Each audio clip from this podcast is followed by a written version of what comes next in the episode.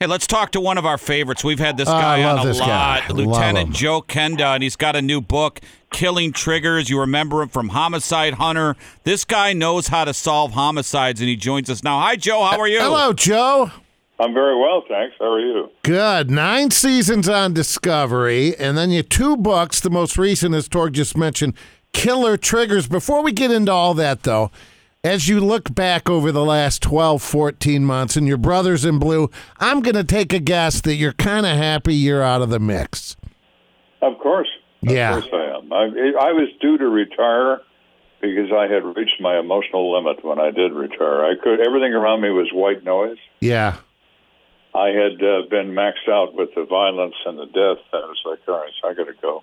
Yeah, and, and, and we should we should mention Joe went to Ohio State too for folks out there. So Joe, back when my uh, wife was pregnant with our last child a few years back, I would watch like those Lifetime movies with her. You know, where the husband's always trying to get the wife, and she says, "Hey, why do you watch these with me?" And I, I said jokingly, "I want to know what they do wrong."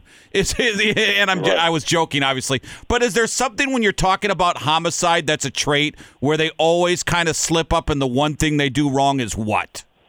The one thing they do, not everybody, not everybody, but the one thing that some people do wrong, we're talking about policemen here who establish a theory on the way to the crime scene and beat up the facts until it matches their theory. That's a terrible mistake. You have to go to a crime scene. Crime scenes will speak to you. They don't speak loudly. They're very quiet, but they will talk to you. Allow the facts to drive your theory and not the other way around. You're way better off. And I love the uh, the angle of yeah the why is so interesting. So a lot of times you they work you know all the facts present themselves if you know what to look for, but the why someone kills because there's your psychotic killers, and then there's just probably your neighbor that lost it one night and ends up killing somebody. I mean, completely different. Of course they are. When pe- when emotion overcomes judgment, people revert to their worst possible instincts. Morality melts. Consequences no longer exist. Limits are not to be observed. Only the thrill of the bloodletting prevails. Hey Joe, with your with Homicide Hunter, I'm sure you've watched a lot of cop shows and uh, paid attention to movies Well, or whatever. I never watched cop oh, you never did? Because I was because I was going to ask you what show We you thought- had you pegged as a Columbo guy. Yeah, no, no, no. but but there's shows out there like I'm sure you heard of the show Bosch or in shows like that. I was curious what show you thought was the most realistic. The most realistic uh, cinema production, movie, not not TV, Okay. was a movie a movie Heat. Robert De Niro and Yeah. Al Pacino. That was absolutely on the mark about how bad guys operate and how the police operate. Oh, that, one was movie yes, really okay. struck me. Yeah, because Right. that had Val. Kilmer in it. Yeah, I don't know. Remember the firepower the criminals had at the scene at that bank and what how that all went down? That was an incredible story. Well, the real point was when the bad guys see the police, what they do? They open fire. Mm-hmm. There's no discussion. We start shooting right now. That's what bad people do. Yeah. Hey, tell us So that, that was very realistic. tell us about the book Killer Triggers. I wanted to examine the why of it. I wanted to know. I, I picked cases at random because they all have a why, but I wanted to know something about the differences between the emotions involved on why people lose control. What causes the average person, maybe even a seemingly normal person, to suddenly set a ball of violence in motion? Because it, it begins with someone's emotion overcoming their judgment. What is that? What trigger in them that makes them do this.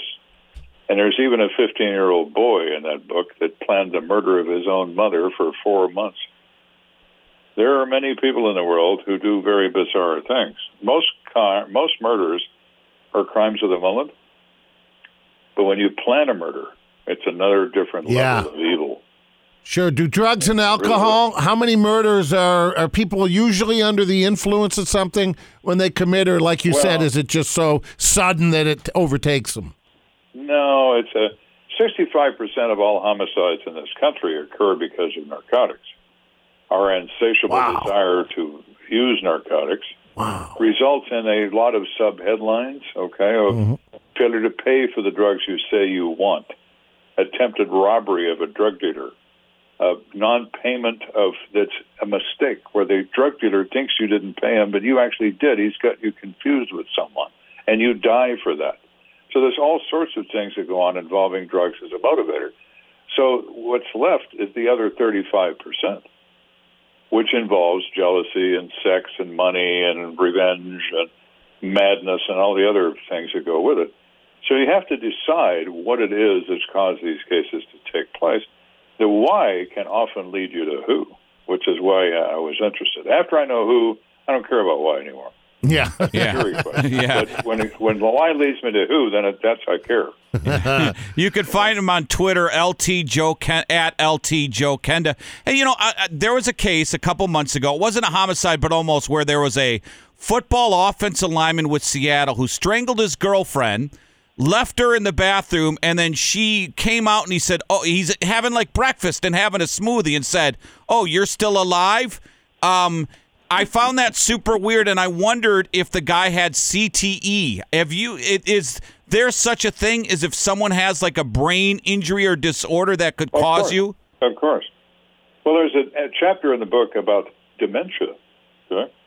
In dementia, it is not unusual for a patient to suffer transient ischemic attacks. TIAs, doctors call them. They are ultimately little strokes that change the blood flow in the brain and change your personality into one who is aggressive and profane, Eee. even though that person never was before that. So, So, yes, changes in the brain can result in violent behavior.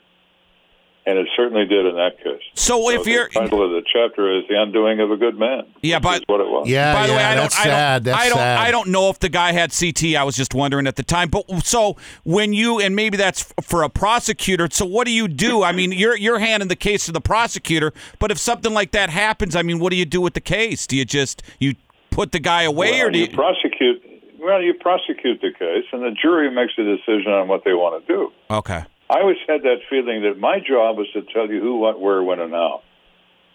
And I bring you before a jury, and I say, now, ladies and gentlemen, let me tell you what this person did. Now, let me tell you how I know that that's the person that did that. Now, the decision is yours. What do you want to do with this guy? Would you like to award him a Silver Star, or do you want to take him out in the alley and shoot him in the head? While you're considering that, you wait here because I'm going to go get another one, and I'll be right back. That's the reality of the court system. Yeah, and I'm sure. Society decides what they will tolerate. Society decides. I don't decide. I don't punish people.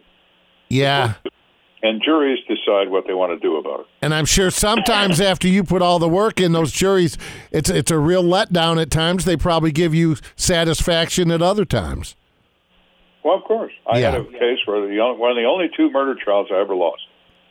I had 217 trials for first degree murder. I'm 215 and two. If I was a football team, I'd be a dynasty. Or Right. as it is, I'm just a dumb guy who can't convict two people of murder. But anyway, this guy is accused, and he uh, kills three people, two children and a mother. But he plays the God card on the stand. As God is my witness, I didn't do this. And the jury overlooked the evidence and believed the God card. After the trial, a woman on the jury walks up to me and says, You're probably mad at me. I said, Why would I be mad at you? Well, because I released that man. I said, Well, why did you do that? She said, Well, he wouldn't say that God is his witness if it wasn't true. I said, Oh, really? She said, So you're probably angry. I said, No, madam, I'm a professional. I don't get angry. But you need to understand something. When he crawls in your window and kills you and your kids, I'm not going to be angry about that either. I'm just going to investigate it. oh, Joe Kenda. The, yeah, the book So Killing good. Triggers, by the way. Yeah. Amazon.com, Killer Triggers in the uh, Discovery Plus stream of American Detective. Joe, we love you here at QFM 96, and uh, thank you for your time. I hope we can do it again. Of course.